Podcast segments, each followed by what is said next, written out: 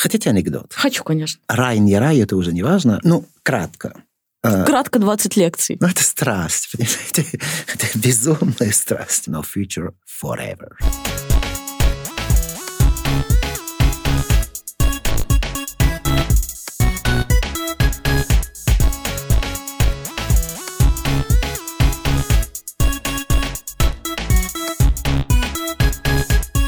Сегодня, в уже третьем сезоне подкаста, мы поговорим про коллекционирование. И в гостях чудесный гость Пьер Браше. Спасибо большое, что дошли до меня. Спасибо, что вы пригласили. Пьер, расскажите немножко о себе. Меня зовут Пьер Кристиан Браше, я француз, э, живу в России с 91 года, это уже 30 один-два года почти. А, родился во Франции, а, учил в, в Париже. Ну, я учил в Пуатье, где такой старинный город, э, университетский. В... Потом в Париже. Я еще и учил в Оксфорде целый год и в Германии целый год, а, где я жил в Дюссельдорфе и в Берлине. Вот это было еще в 80 первом году, когда еще была стена в Берлине. Потом вернулся, потом работал в, в Париже, занимался издательским бизнесом, издавал очень много книг э, об искусстве, истории моды, Бахаус, там, трала. И какое-то время меня пригласили жить в Швейцарии. Я там руководил тоже одно издательство, которое тоже издавал э, книги по искусству вернулся в Париж, где мне Фламарион просто предлагал стать директором по развитию издательства, и в том числе, или в основном вообще э, альбомы и книги по искусству, вот этот э, департамент. И случайно просто им предлагали создать совместно предприятие с СССР. Это было в 89 году. И поскольку я уже э, совсем чуть-чуть говорил по-русски, вот меня туда отправили в 89 году, и мы открыли первый, мы, ну, СП в августе 89 году. Это был такой, такой мощный момент. А, познакомился с, с моей будущей супругой. Вот и в 91 году Uh, уже приехал сюда постоянно жить. Вот я отсюда не уехал. Ну, я много раз уехал, но как бы живу здесь.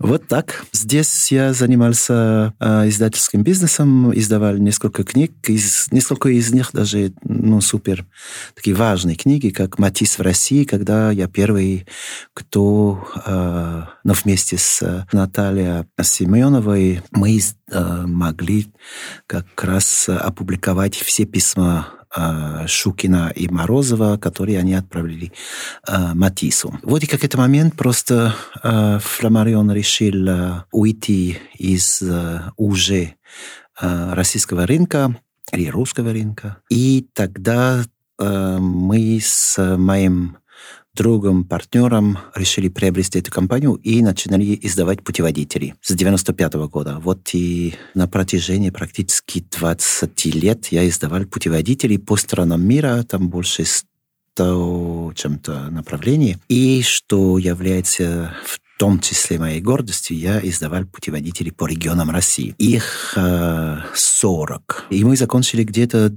10 э, лет назад выпускать эти книги по разным причинам. Э, очень жалею, но вот такой рынок в России очень сложный, э, книжный рынок просто сложный, особенно для путеводителей, когда надо подумать, где ты будешь их распространять. Вот. С искусством я связан, ну, не совсем с детства, но с, а с коллекционированием я связан абсолютно с детства, поскольку я начинал собирать почтовые марки. Вот уже никто не знает, что такое почтовые марки, потому что я уже почти нет.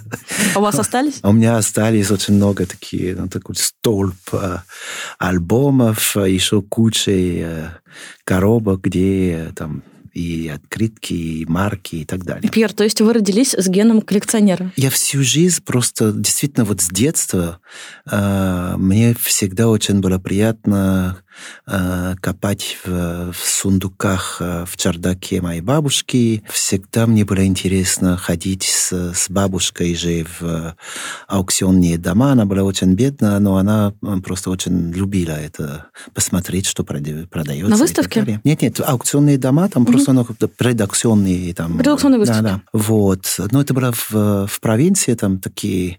Это выглядит как э, хаос, или как... Э, это как каверна Алибаба, и где абсолютно что угодно можно найти и, и время от времени приобрести. Вот я, я тогда уже начинал приобрести такие мелкие штучки, там мне было 8 лет или 9 лет. А искусство — это история, которая начиналась в основном, не было 17-18 лет. Вот. И это как это мега открытие такое, вы знаете, когда вдруг в лоб ты получаешь такой удар, и ты думаешь, блин, это надо подумать, это надо понять вообще, что это такое. Я вообще был абсолютно, ну, не совсем как бы newcomer, как говорят англичане, потому что именно как раз марки мне помогли как раз э, понимать, э, что есть и, и советские писатели, ну, художники, и поскольку у меня были очень много марок из СССР, э, но и французские и так далее. Вот поэтому действительно через э, марки я внедрил в этот мир искусства.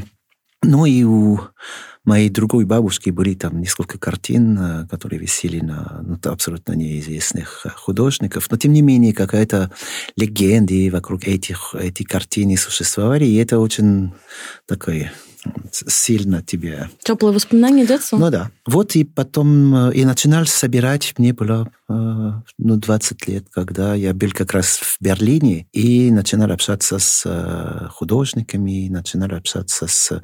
Причем не просто художники, а, а вообще начинал тусоваться с, с представителями там, группы Fluxus, с мощнейшими американскими художниками, как Эдуард Кинхольц, который один из самых радикальных коммунистов еще. Как же вы с ним познакомились? Я с ним познакомился в Берлине. Я просто переводил на английский язык текст Жан-Франсуа Лютар о э, документе 5, mm-hmm. э, который э, Аральд Земан, э, один из ведущих просто кураторов. кураторов в мире, тогда курировал. И э, на этой выставке была как раз э, огромная инсталляция Эдуарда Кенхольца, которая называлась э, The Castration of the Nigger. Э, это была такая абсолютно нереальная такая инсталляция. В Дюссельдорфе я в, в, уже увидел много всего, э, там, Бойс, э, надо понять, что когда ты живешь в Германии, там Дюссельдорф, Крейфель, Меншенгладбах, это такие мелкие города, где есть везде роскошные музеи современного искусства и роскошные коллекции. И уже тогда были. Вот. Это был вот 81 год, а в эм, в Берлине я оказался, когда открылась э, выставка э, Zeitgeist, и где были представлены как раз огромнейшая такая работа Жозефа Бойса и все вот эти э, новые дикие, вот эти Neue Wilden, там Саломе, Феттинг и т.п. И вот это смешение, на самом деле, пост-воинское э, такое искусство, да, вот это с, э, меня очень сильно впечатляло, потому что мы понимаем, что до войны и я тоже, э, естественно, в Дюссельдорфе познакомился э, с творчеством Отодикс, э, познакомился с творчеством экспрессионистов, которые были тоже в, ну, короче, Киршнер, Нольд, там, Шмидт Ротлуф и т.п. И ты понимаешь, что до войны у тебя есть вот, вот это, да, вот это Neue Sachlichkeit и, ну, вот эта новая реальность, и, и с другой стороны, экспрессионисты, и проходит война, и появится бойс. И после бойса появится снова какой-то новый, новый дикий, вот, э, или новый экспрессионизм. Вот это, конечно, было такой э, достаточно ну, такой момент, когда ты понимаешь, что мир абсолютно сильно меняется, и, а плюс к этому я общался и с э, представителями Флуксуса. И там был э, там, э, Эммет Уильямс, там были несколько таких не суперзвезды, но, но все равно, как Джеффри Эндрикс там был и так далее. И я с ним общался постоянно, мы выпивали вместе, и там, и я ходил по, к ним в мастерские постоянно, поэтому вот это, когда тебе 21 год, это очень, ну, это можно. Это однозначно можно. Вот. Но и, и начинал просто собирать. Да совсем у меня не было никаких денег, поэтому... Дарили? Это... Дарили время от времени. И я думаю, но вы мне задаете вопрос, который как будто бы вы уже знаете ответ. Есть такой анекдот, что вот мне уже 20, ну это где-то спустя год, я в, в Париже уже обратно, и ходил в галерею одного ведущего вообще галериста Франции, Ивон Ламбер. Ивон Ламбер обожал молодых мальчиков. Я был такой молодой, молодой мальчик, естественно. Вот. Он вдруг мне задает вопрос, а вы кто? Там, я думаю, ну, я интересуюсь искусством, там, та Он мне говорит, а у вас есть там работы в коллекции? У меня, я говорю, ну, у меня есть, да, несколько работ, которые мне там в Берлине мои друзья подарили. И он на меня смотрит, типа, ну, наглый, наглый. Подарили. И вот этот, вот этот наглость, я думал, блин, я тебе когда-то покажу. Потому что это было такой знаете, когда ты уважаешь этого человека, и ты понимаешь, что он тебя оскорбляет, может быть, он не специально. И однажды я в, э, на Венецианском бинале на открытии, и э, кого я вижу, там, Кристиан Болтонский, который ходит вместе с... Художник. Художник Кристиан. Болтонский, который, к сожалению, нас э, покинул год уже полтора назад. С кем я очень дружил, с кем я издавал. Мы с ним делали роскошную публикацию, это 100 экземпляров, называется называется «La Maison Manquante». Это на самом деле материал, который он собрал для одной работы, которую он сделал в Берлине тоже в, э, в 90-х годах. Вот. И они вместе с Ивон Ламбер просто ходят. И э, вдруг э, Кристиан говорит, ой, Пьер, привет, там, как дела, там, та вот, и он говорит, а вы знакомы с Ивом? Я говорю, ну, вы, наверное, не помните, но я думаю, что отчасти вот что-то произошло в моей жизни из-за вас. А Кристиан говорит, вот Пьер вообще один из крупнейших коллекционеров молодых рус, российских художников, и не только. И я говорю, вы знаете, вы меня так оскорбили тогда, что вот, скорее всего, я стал коллекционером, потому что не то, что вам доказать, потому что вы даже не знаете, кто я такой до сих пор, но, но все-таки это был такой толчок. Но это не единственный толчок, но это один из... Говорят, что художник легко обидеть, оказывается, коллекционер. Ну, коллекционер можно запросто. Очень легко обидеть. Пьер, скажите, как же проснулся интерес к российскому искусству? А потому что я здесь живу. Я, вот здесь ответ очень простой. Я, когда я приехал в Японию, я думал, что если я бы приехал в Японию, и мне было бы там 25 лет, я бы остался в Японии. Я думаю, что если я бы поехал в, или в Корею, или есть страны, где я спокойно мог бы жить, да. И абсолютно убежден, что если я бы жил э, в Японии, я бы собирал японское искусство. Я думаю, что, а, вы знаете, очень часто люди попытаются там заниматься э, территорией, которые вообще э, не их территории. Я не такой. Я, я могу говорить о чем я знаю. Не там какой-то ля-ля, столько людей просто раз, говорят о чем-то, которые они абсолютно некомпетентные. Это, это не мое. И поэтому я собираю то, что я вижу. Я пою то, что... то, что вижу, то, что пою. Но здесь то, что вижу, то, что и собираю. Просто... просто это а, какой-то способ еще и культуру понять глубже? Иногда я говорю о том, что вот я собираю русское искусство, потому что это типа обмен, да, что вот меня приняли сюда, э, я живу, я имею право здесь жить, меня разрешают здесь жить, вот, и это каким-то образом э, сформируется какой-то долг, психологический, по крайней мере, а, и культурный. И вот для того, что вот компенсировать этот долг, а, я поддерживаю культуру. Но надо сказать, что и, и роль моей супруги Анушка немаловажна, потому что мы понимаем, что э, Голицыни, Люпухини просто это такие э, столбы просто э, культуры этой страны, и ее предки были коллекционеры, они собирали очень много, они поддерживали и молодых э, художников. Поэтому действительно было ну, какое-то ощущение, что тоже мы продолжаем эту традицию семейную. Мне кажется, она, она тоже есть. Вот в какой-то момент ты, ты просто сначала ты не коллекционером, да, ты просто приобретаешь работ твоих знакомых, друзей, с кем ты выпиваешь, и надо понять, что вот когда человек приедет в или приехал в 89 году, вот эти переходные годы, они действительно очень такие интересные, да. И я общался с людьми, ну, и не только московские, э, там, группа чемпионов мира, там, э, сквозь зачетов, там, все вот эта банда самых-самых продвинутых художников. Андерграундных художников. Андерграунда, абсолютно.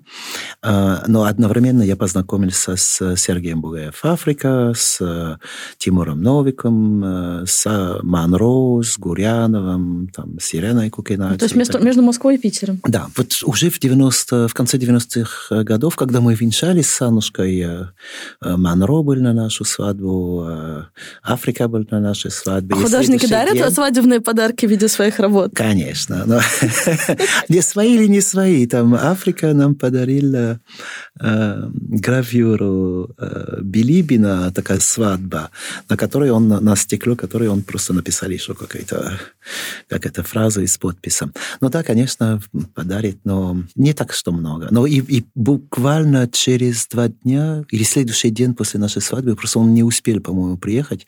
Э, приехал Тимур Новиков, с кем мы продолжали тусоваться. Но были Денис Егельский. Была... Но вот вся вот эта банда, это, это, моя, это моя банда. Это наша культура. Или underground, я это называю, субкультура. Но это, это есть, на самом деле, так субкультура культура, которая оказалась э, главная культура этого периода. К сожалению, вот э, когда приехал сюда первый раз в 89 году, э, ни Кабакова, ни Булатова... Ни Они уже уехали из России, да? Они уже уехали, да, потому что Кабаков уехал в 87 году, и Булатов уехал с женой в 88 году. Я их знал ну, слышал про них, когда я жил в Париже, потому что тогда была уже и выставка Москва-Париж, там много всего вокруг вообще советского искусства. И до моего приезда я еще и мудрился, вот тоже такие случайности, да, когда ты не понимаешь, что происходит, вот, вот эта красная нитка твоей жизни, которая на самом деле такая паутина, это не, уже не нитка, это абсолютно такая роскошная такая ковер. Я оказался в Берне на выставке э, «Вижу, живу», в, э, это 80 седьмой или восьмой. Это первая крупная выставка советского андеграунд искусства в, э, за границу. И на этой выставке был и Кабаков, и Булатов, и Камера Мирамид, и э, Костя Зачетов. Поэтому я уже как-то был в этом я знал уже, что происходит здесь, и на что можно обратить внимание. То есть для вас важно с художниками дружить? А, отчасти да, отчасти да. Но, вы знаете, несмотря на то, что а, эта дружба, она позволяет э, понимать вообще контекст э, творчества, но она не всегда, я не большой любитель э, комментариев э, художников на их э, работы. Мне кажется, что есть очень большая в нашем современном мире, очень большая ошибка ожидать от художника, что он тебе сказал, что он хотел говорить. Э, я всегда говорю, если ты хочешь говорить, ну говори. Если ты хочешь писать, ну пиши. Если ты художник, у тебя есть э, твоя функция, это как визуальный художник, это просто транслировать твою эмоции, твои мнения, твои э, посылы или, или э, высказывания в визуальном виде. Вот. Конечно, вот в э, Вишке у нас еще и, и стандарт, но стандарт отчасти тоже связано с этим. Это невербальная такая, э, это не логос, да, это, это невербальная вербальная речь, это, это визуальная речь или звуковая речь. Вот это очень важно, мне кажется. Очень много художников, которые слишком не поняли вообще, что такое концептуализм, считает, что вот э, надо все-все-все объяснить. Я считаю, что это можно объяснить там почему, можно объяснить, ну, как бы источник э, там, но ты не, вот этот визуальный язык, он должен функционировать как визуальный язык, несмотря или без вообще комментариев художника. У вас не было ощущения, что вас, например, в какой-то момент зная, что вы покупаете искусство, начали звать больше куда-то. И, в общем, как-то неловко от этого было. Потому что коллекционерам быть хорошо. Коллекционеров любят, зовут везде. Ну да, нет, но это в принципе, это и моя обязанность посмотреть как можно больше. И, конечно, иногда не, я небольшой любитель, когда на меня давит для того, чтобы прийти в какую-то мастерскую человека, кого я не знаю.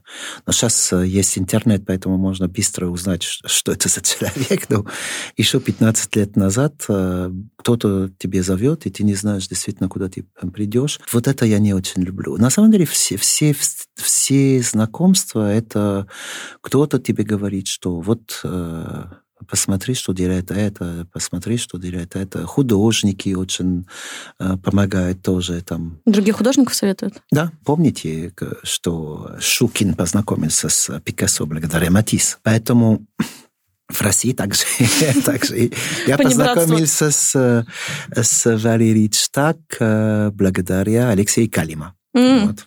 Допустим, угу. да, например. Вот. Ну, и, и много раз так. Ну, ну с Тимуром э, Новиковым, с Гурьяновым и так далее я познакомился благодаря э, Сергею Бугаеву.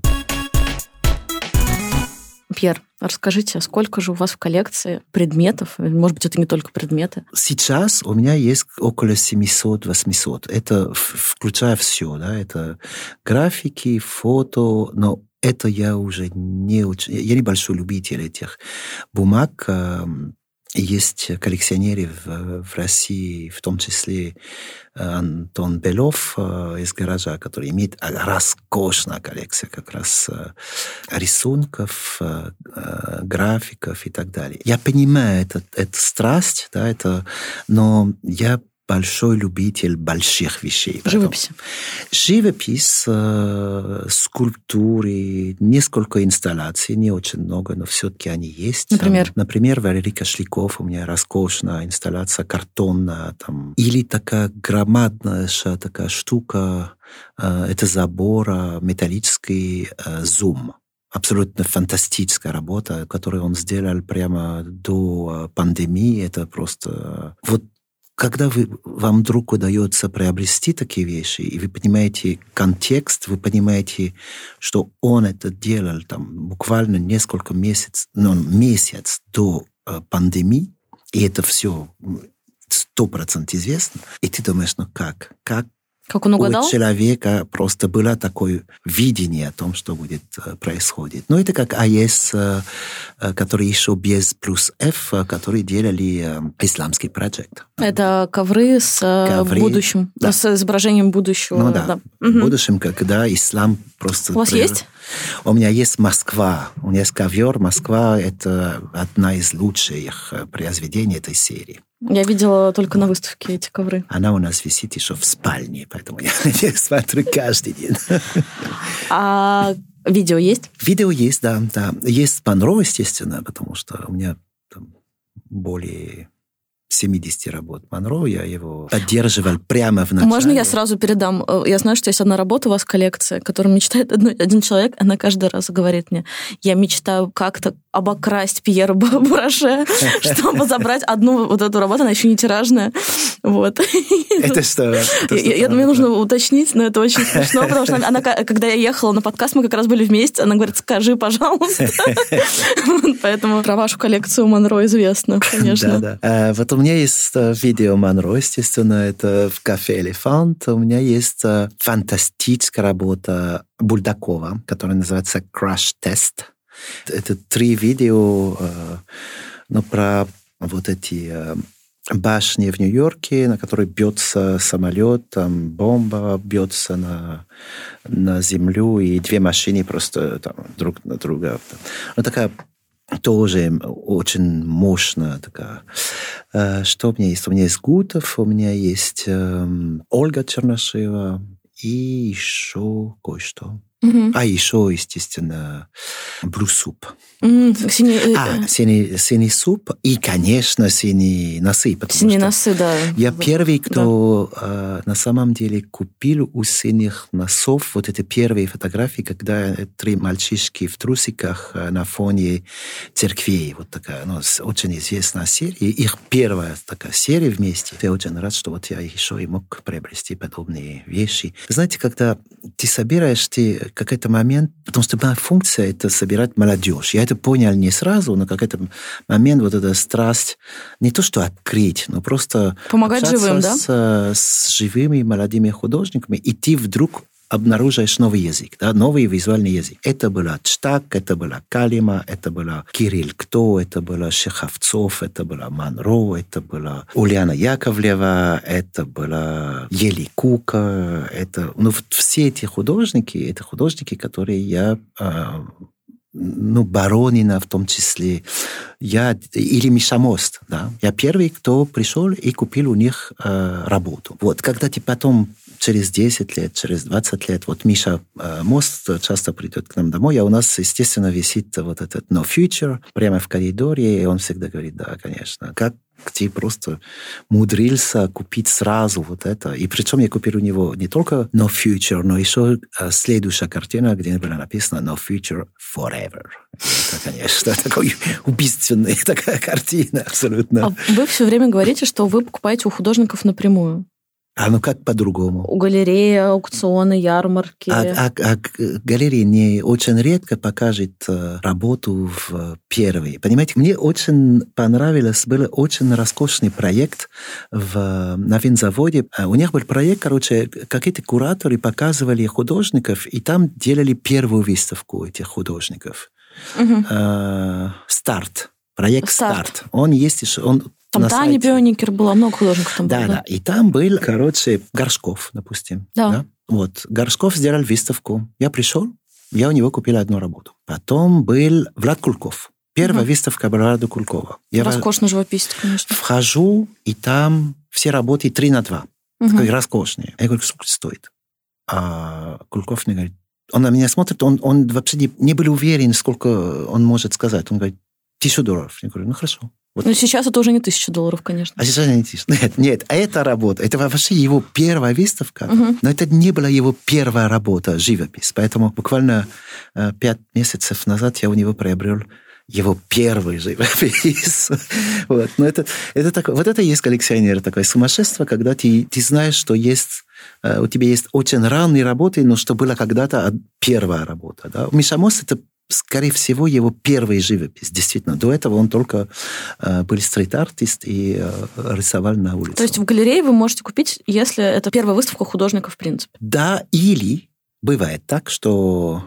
Потому что, понимаете, есть, есть коллекционеры, которые миллиардеры или миллионеры. Я не такой, к сожалению. А Я был бы такой, у меня была бы роскошная коллекция, я вам скажу. То есть вам нравится вот этот азарт открывания, открытия новых имен. А что вы имеете в виду? Ну, то есть прийти на берегу карьеры, в зачатке только, увидеть первым, открыть вообще, и потом посмотреть, что с этим художником будет. Хотите анекдот? Хочу, конечно. Мне всегда говорит про азарт. Мне всегда говорит про риск. Да? Риск тратить тысячу долларов. Сегодня в пятницу вот сходите в э, 20 ресторанах в Москве. Там каждые два стола люди будут заказывать бутылки вина за такие же тысячу долларов.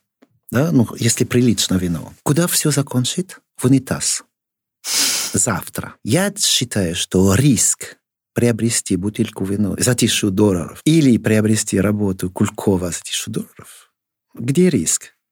Ну, лучше Кулькова, конечно. Лучше Кулькова. Кстати, может быть, многие с нами не согласятся. Эта работа сейчас, она очень долго была в э, нашей запаснике. Я ее выставлял буквально год назад. И каждый раз любой человек, который входит, смотрит на эту работу и обалдеет. Просто, ну, ну энергии Кулькова, это вот так, это не шутка. Это не шутка. Я не могу не спросить, потому что интересует людей. NFT. Нужно будет что-то сказать по этому NFT поводу. это... Я, я все еще аналоговый человек. Сами знаете, где я работала сколько лет. Я просто Да-да-да. да, не могу... Это не мое. Нет, но я старичок, это, поэтому это еще хуже. Вы еще молодая, вы еще могли бы сказать, что да, NFT это интересно. NFT, значит, что это такое? На- Надо абсолютно понять, Здесь я не буду делать, э, потому что я сейчас готовлю э, для Вишки э, 20 лекций по полтора часа об истории коллекционеров. Да? Ну, кратко. Э, Кратко 20 лекций. Это оксюморон. 30 часов, если что. Очень кратко. Я три минуты. История искусства – это история выбора коллекционеров, патронов, донаторов, как вы хотите их назвать, которые между собой общаются и выбирают четкие работы, которые остаются в истории. Точка. Это изменилось чуть-чуть в втором половине 20 века, когда появится, кроме коллекционеров, директоров арт-институций и кураторы. Вот это надо понимать. И в конце концов, э, если и, естественно, с 15 века в Италии, да, когда есть вот эти князья, которые там э, между собой просто очень борются для того, чтобы к ним пришли лучшие художники, все в любом случае мечтали быть таким Лидерами крутым, мнениями. Да, как король. В конце концов, сейчас ситуация такая же. И с, 8, с 18 века практически чуть-чуть изменилось. Просто были такие салоны, где все обсуждали, и где коллекционеры, там, художники, философы, все-все-все тусовались между собой. Это не изменилось. Это тоже Это самое. абсолютно не изменилось, Это да. абсолютно то же самое сегодня. В конечном итоге айтишники, они это люди, которые заработали деньги, но часть из них. И они, естественно, поняли, что они не в, этом, в этих кругах, да? Да. Но они поняли, что между собой, в принципе, они Можно сделать создать новый круг. Такая же история. И они создали свои, вот то, что э, Бурдю называется, там вот этот капиталь, да, он, он, он, он говорит, есть социальный капитал, есть культурный капитал, э, есть символич- символический капитал, Символический который капитал. является как раз то, что ты, э, что ты можешь создать как элемент, который тебе позволяет попасть на самом выс- высоком уровне общества. В обществе айтишников есть также новая идея, что надо быть коллекционером. И они начинали собирать то, что они понимают. Они понимают э, вот это э, вот NFT, которые начинали делать несколько художников, несколько айтишников. Да, не худож... ну, художники, ну, спорно. Несколько художников сейчас попытаются что-то делать, но я пока не видел искусства, как я, не это видела. понимаю. Визуальный язык я вижу время от времени, но этот язык не новый. Он был уже и в других видах, на картинах, на, на стенах и так далее. Поэтому здесь мы понимаем, что они просто взяли эту систему, и они для того, чтобы подтвердить, что это искусство, они договорились с Кристис и Содобис, что надо продать это. Потому что если это продается на аукцион, где они сами То это будут покупать, верифицировано, да. то это какая-то Сертификат, да, да. сертификат качества. Но, к сожалению, они забыли, что и Кристис, и Сотбис тоже продают разные вещи. То, что называется collectibles. А в том числе и есть аукционы Сотбис, где они продают кроссовки. Есть и недвижимость, и Недвижимость, бутылки, вино, ювелирку. машины, Да. ювелир. Там очень много коллектибл существует. И Да. мы, мы я собирал из марки, может быть, кто-то из наших слуш- слушателей там собирал э, Наклейки, коробок да. э, там, или покемоны. Да? Э, сумки. Покемоны, Сумки, прекра- сумки. Но покемоны сейчас продаются, понимаете? Да. Скоро будут аукцион э, карт покемона. Мгм. И ок, это collectible, это имеет право быть. Но это не значит, что кроссовки или карты покемон – это искусство. Не Значит, значит. факт, что ты прош- прошел через аукцион, это не значит, что у тебя напротив себя искусство. Поэтому вот, вот мой ответ. Я не говорю, что, что не появится искусство в виде NFT. Пока да? мы просто его не видели. Но пока я его не видел. Да, его никто не видел. Это очень хороший развернутый ответ. Не просто это ерунда, а наконец-то почему. Потому что Да. обычно, часто, мне кажется, коллекционерам задают этот вопрос, и обычно они говорят, там, в этом я не вижу инвестиционного, там, в общем, какого-то потенциала или... А вот это меня не, не пугает. На самом деле, вот, вот эта ошибка, что ты покупаешь искусство, инвестиции, люди, ну, это, это плохой, плохие коллекционеры так говорят. Потому что нормальный коллекционер понимает, что если ты покупаешь искусство, ты покупаешь что? Ты Историю. покупаешь доступ к этому обществу такой, где концентрировано финансовый капитал, культурный капитал и социальный капитал, да. вот как раз ты на вот этом высоком слое общества для этих людей для нас, скромно. Поня, скромно, понятно, что такое капитал, символик, символический капитал, и все это функционирует прекрасно. И здесь это один момент. А второй момент, что ты приобретаешь, и это фантастика, потому что как раз в подготовке моей 30-часовой э, лекции Потому что ты не расскажешь об истории коллекционеров, патронов или донаторов просто так, что у тебя есть идея, что вот этот персонаж, который здесь изображен на, на этого алтара, на этом алтаре, это, это, там, он был такой. Нет, надо искать, надо копать. Но когда ты найдешь вообще текст, где он тебе, где он пишет, абсолютно он пишет, что вот я такой-такой финансирую и строил такой монастырь и вот такую картину, потому что я хочу попасть в рай, но это откровенно. Вот он хочет попасть в рай. Тогда это было главное, в, 14, в 15 веке это главная проблема. А сейчас мы знаем абсолютно все, все коллекционеры знают, что рай не рай, это уже не важно, но важно вечность. И вот мы приобретаем вечность. Мне говорят, да фигня, что ты расскажешь вообще? И говорю, цитируйте мне. Вот мы находимся здесь в школе эко экономики, да? Здесь есть люди, которые будущие такие. Наши там, интерпренеров, угу. предпринимателей и так далее. Кого мы знаем? Из 18 века, 19 века, начала 20 века, из этих предпринимателей. Я отвечу, что вы не искали долго. Мы кого вспомним? Строганови, Демидовы, Шукины, Морозовы. Кто они? Мы их знаем, потому что они были предприниматели. Ничего подобного. Мы их знаем, потому что... Они были меценаты. В Эрмитаже написано везде вот коллекция Строгановой, коллекция Юсуповой, коллекция Шукина, коллекция Морозова. Вот поэтому каким-то образом, может быть, ты не попадаешь в рай, но вечность, какой-то момент, пока будут музеи, ты точно попадаешь. Надеемся, что музеи будут всегда. Где же вы храните такое количество работ? Проблема? Ну, как, как, не, дома там есть э, стены. Сейчас все представляют огромный просто а, дворец. Ну, это не дворец, это, нет, это дом, это, это квартира. А, а все остальное, это есть хранилище, как у всех. Мы, мы сейчас, все коллекционеры э, имеют одна, одну и ту же проблему. Куда это все сохранить, что это было быстро доступно, что это не испортилось, что это и так далее. А вы как-то систематизируете? У вас есть какая-то, может быть, таблица или какие-то документы? Вот как это вот технически все? Я не музейный человек, поэтому есть у меня друзья, которые очень это скрупулезно все описывают, там. но для этого надо время или надо деньги для того, чтобы платить кому-то, кто это будет делать. Поэтому, не, ну я знаю абсолютно все, все работы. Там, э, у меня есть э, прекрасная помощница, она всегда обалдеет, когда, я, когда она мне задает вопрос, а где это? Я говорю, я хожу там, и я говорю, вот оно, вот она работа. Я знаю, где все.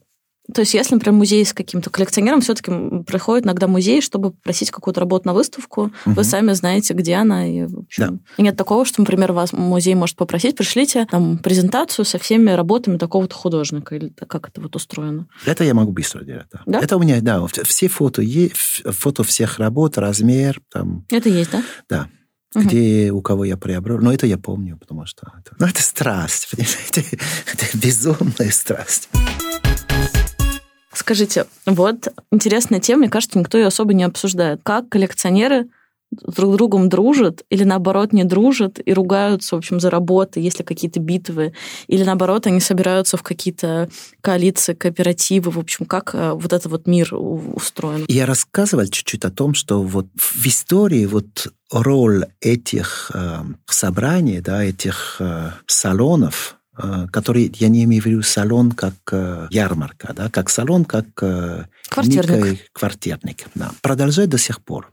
Конечно, есть иногда борьба между в, в мире, да, но тем не менее, это, если эти салоны не совсем существуют, что сейчас существует? Есть э, галеристы просто приглашают коллекционеров на ужин, э, ужин после открытия выставки. Потом аукционеры или музеи, там Пино, Арно делают тоже большие ужины, где они собирают всех э, коллекционеров, э, галеристов и так далее, с кем они общаются. Если вы э, на открытии Венецианского биеннале и вы там прямо на открытии, вы понимаете, что каждый вечер там все тусуются вместе, все знают друг друга, все уважают друг друга и так далее. Там огромнейшее количество этих коллекционеров, кураторов, советников, там черт знает что. В России очень просто. Нас там 15, 20 коллекционеров ну, которые не те люди, которые просто приобрели там 10 работ для того, чтобы повесить в, в квартирах, а которые там приобрели там 300, 500, 800, 1000, если уже несколько коллекций очень крупнейшие здесь. Мы все знаем друг друга, естественно. И странным образом или не странным образом, но мы собираем абсолютно одни и тех же художников. Это значит, что история искусства в наших руках. Серьезно. Это надо понимать, что и когда я иногда делаю лекцию для а, студентов, я всем расскажу, что не перепутайте, мои дорогие. Если вы хотите быть хорошим художником, вам нужен очень крутой талант. Талант – это неизбежно. Вам нужно разработать очень хороший визуальный язык. И третий, вам нужно все-таки попасть в этом струе. Дружить, не дружить, но что, что, что вас, вас узнали, заметили, да. Что вас заметили. Потому что если мы вас не заметим, вы пропадаете сто процентов. А есть Это страшно, но угу. это так и есть. Это не сговор между коллекционерами. Это, ну, это просто такая... Мы ощущаем практически одни и те же новики, да, или вот новаторства угу. в этих, э, в работах э, определенных художников. И далеко не всех. Есть какое-то соревнование, кто первый заметит э, звезду? кто откроет где-то в подвале, найдет какого-то талантливого. Но поскольку мы, мы встретимся постоянно, мы, я думаю, ну, понимаете, из этих там, 15-20 коллекционеров, которые есть в России, ну, мы такие все достаточно бальтуны, да, мы, мы все, мы постоянно говорим, ой, я купила это, он говорит, а да я тоже купил его, или, ой, а подожди, покажи, покажи, я вот ты покажешь. Он говорит, о, да-да-да-да, да, надо посмотреть еще раз. И ты узнаешь через два дня, что а, Все купили одно и то же. Нет, человек, с кем ты общался, он купил, эту, он купил работу этого художника. Но это не сразу получается. Я, я из самых старых коллекционеров. Это, это такая, э, такая позиция, старец да, в, в нашем сговорном обществе. И да, это прекрасная позиция, потому что действительно все, все мои друзья и коллекционеры, они все, все меня считают как э, не то, что как папа, но как, э, как патриарх чуть-чуть. Вот как патриарх?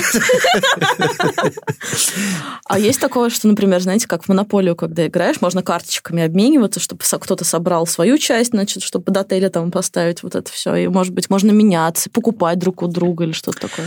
Ну, обмен это редко. Ты мне Новикова, я тебе Гурьянова, вот так вот. А, ну, я это, да, я это делал время mm-hmm. от времени. Но это не, не часто. На самом деле, кто-то хочет купить. Потом, вы знаете, вот э, есть коллекционеры, которые продают, есть коллекционеры, которые не продают. Да? Я я могу продать. Потому что, во-первых, ты стареешь, да, вот мы, вкус меняется. Потом ты понимаешь, что, ну, у тебя есть там 80 или 70 Монро, ну, кое-что как бы повторяется. Ну, не совсем повторяется, но можно это отдать, там, это, это не, не страшно.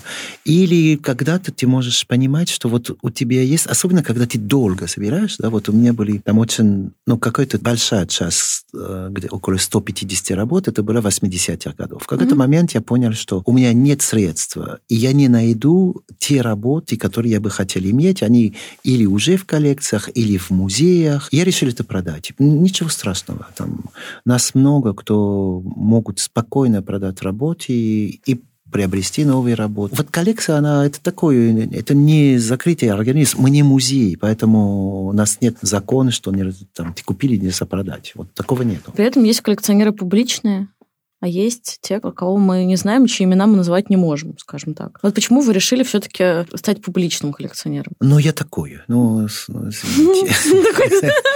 Не, ну я занимался гимнастикой, когда был мальчик. Это абсолютно такая нарциссический такая, нарциссический спорт, да, потому что ты один, у тебя, у тебя есть там 15 метров, 15 метров, и ты должен здесь прыгать там. И ты знаешь, что весь стадион смотрит только на тебя. Угу. После этого, когда ты начинаешь, и ты любишь это, ты, ты любишь, я любил заниматься с гимнастикой, я люблю, что меня, меня смотрят. А когда ты начинаешь собирать искусство, и все-таки достаточно много коллекционеров это понимают, они понимают, что вот эта страсть, что ты не собираешь как инвестиции, у тебя нет цель это все завтра продать. Это не, ну, мы, я об этом никогда не думаю. А зато есть прекрасная пословица, которую я люблю повторить, а, поэтому извините, что если вы уже слышали это. Пастор пишет э, когда-то, и это была, вот эта пословица была у, у моих э, родителей в спальне, что если ты делишь свой хлеб, он уменьшается. Если ты поделишь свою крышу, имеется в виду, что ты кого-то приглашаешь в гостях, крыша не меняется. А если ты разделяешь или поделяешь свою страсть, она увеличивается. И я думаю, что в отчасти вот эта идея просветительская работа, да, вот, которую я делаю уже с э, начала практически нулевых. В России это вот эта просветительская работа, она, она мне позволяет просто делиться с другими людьми об вот этот страст коллекционирования, поддержки современного искусства, и вообще мы убеждены, что мы, мы правы. Мы абсолютно все мои коллеги и коллекционеры убеждены, что... Интересно, что назвали их коллегами, как будто это работа. Почему? Коллеги это только... Это нет. нет?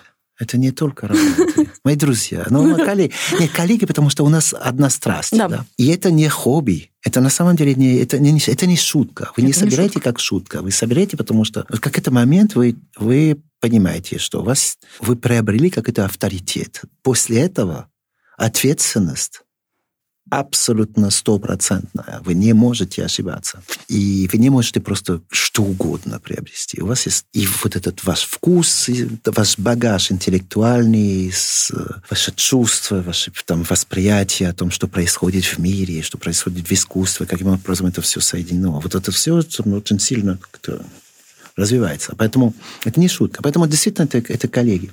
Вот, в конце концов, когда вы, вы покажете, и вы начинаете э, делиться вот эту любовь с другими людьми, и уверена, что вот это есть выбор, хотите, не хотите, мои дорогие зрители, но другое искусство ваши правнуки не увидят, потому что только это искусство, которое мы собираем, будет веков. Да. Это, опять же, это страшно. Мне задают вопрос, а вообще, каким образом ты, ты уверен, что э, вот то, что ты собирал, это есть музейное искусство через сто лет, ну, которые наши потомки будут э, посмотреть. И я говорю, потому что никто с ответственностью и с авторитетом не делал другой выбор. Нету ни у кого, причем не только у одного человека. Какая-то коллекция совсем другая, где ни одного художника, который есть в наших коллекциях, совершенно как бы параллельный мир такой. Такого нету. Поэтому, может быть, у меня,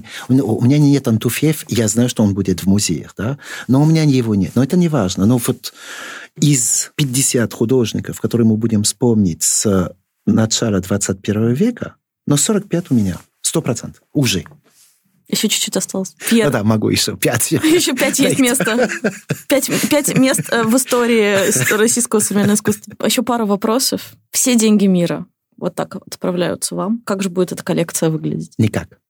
Все деньги мира я, я буду тратить их для того, чтобы спасать этот мир от uh, всех войн и от uh, того, что есть ощущение, что вообще психология человечества не изменилась на протяжении несколько десятки тысяч лет. Что почему-то надо всегда устроить борьба, почему надо всегда... Вот. И тем больше я путешествую, тем больше я смотрю на наш мир сегодняшнего дня, я, и ты понимаешь, что вот очень много цивилизаций рухнули из-за борьбы, из-за того, что кто-то не завис, да, из-за какая-то какая ерунда. Давайте будем, если все деньги мира ну, если Можно мы... их спокойно их распределить уже, хотя... То не на искусство. Но если чуть-чуть меньше, чем все деньги мира, и только на искусство нужно потратить. Вы имеете в виду, у меня есть какое-то количество денег, и надо купить искусство. Можно музей купить. Я бы начинал, с, во-первых, не с музеями, я бы начинал с, с педагогии, да, с обучением, с Просто я думаю, что здесь еще много всего можно делать, и для того, чтобы вот э, человечество просто стало умнее и добрее, и получили удовольствие от этого. Мы живем, все-таки нам дадут возможность жить, в... и это так, такая, такой подарок роскошный. И если когда ты живешь, и ты сумеешь просто общаться с добрыми людьми, с умными людьми, с людьми, культурными людьми, ты каждый день разбогатишься психологическим, эмоциональным и так далее. Здесь денег не, не так важно. Деньги нужны для того, чтобы как раз поднять вот это все. Вот я бы этим занимался сначала. Обучение, там, преподавание. Вы этим занимаетесь? Вкус. Я этим не занимаюсь. Да. человек. вдруг нас э, слушают какие-то люди, которые вдохновились и, в общем, мечтают стать коллекционерами и, в общем, как-то приблизиться к, ко всему, что вы рассказываете. Вот какой совет вы можете им дать? Сходите в музей, сходите в галереи, э, сходите на лекции. Про коллекционирование 30 часов. Да, в том числе. В том числе.